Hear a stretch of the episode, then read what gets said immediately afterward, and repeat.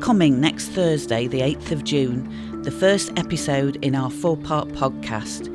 It's the story of a gangster told in part through the words of his son, Jason. We've spent months researching and reviewing the life and crimes of this one man and interviewing those who knew him best. We've spent hours talking to Jason, who tells the story of a much loved father, but a man who was clearly different things to different people. In the early days, he was a successful businessman who made legitimate money from selling second-hand goods and running gymnasiums, but it just wasn't enough. He used crime to prop up his businesses. Not all crimes were successful in their execution.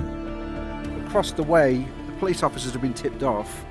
Um, a guy from the city who knew of the robbery was going to happen, he tipped them off, and so they had undercover officers over the road playing football. Except they didn't know the robbery was, wasn't going to happen until like nearly five o'clock that day, so they'd been there all day, uh, on and off, just playing football.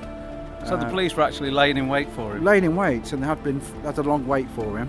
And then five minutes before it closed, him and another guy called Norrie, they went in with their motorcycle helmets.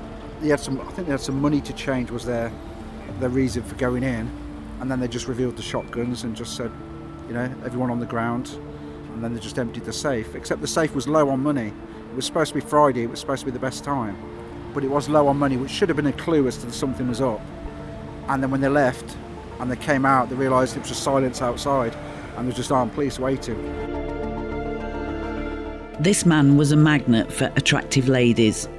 He wooed many, he married some, but he lied to all. But just one night he didn't come home, and um, I tried phoning and, um, and and and nothing. And you know, in these days they'd call it ghosting. You know, he ghosted me. That way, it was just never heard nothing from him.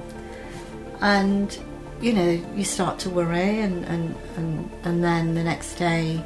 You don't hear again, and then the next day you don't hear again, and then you realise um, I've just been dumped. You know, I've just and um, I had I had tears. I had you know my broken heart because by then I'd really fell hook, like line and sinker.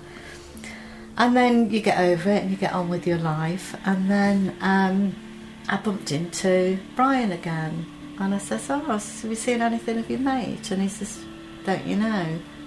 And I says, "No, what?" He says, "He's in Winson Green Prison." This is a life of danger, drugs, fraud, and subterfuge, going on the run, avoiding arrest, but then finally extradition. A man who relished taking on the authorities around Europe and the world. The thrill of the chase, the outwitting not just the authorities but other criminals, putting himself in serious jeopardy. Dad's realising something's wrong here. Uh, and then all of a sudden there's a knock at his window, or a bang at his window, and the door comes open, and there's a man there uh, with a mask and with a pistol held out and tells him to get out of the car. And at that point, he's got a decision to make. That decision leads to the death of a drug rival on the streets of Amsterdam, and he himself is shot and seriously injured. A criminal, a villain, a gangster to many. But to those who knew him closely, socially, and even professionally, he was a gentleman. This from one of the top barristers in the UK. He came across like everybody's favourite uncle or even grandpa, although he wasn't an old man.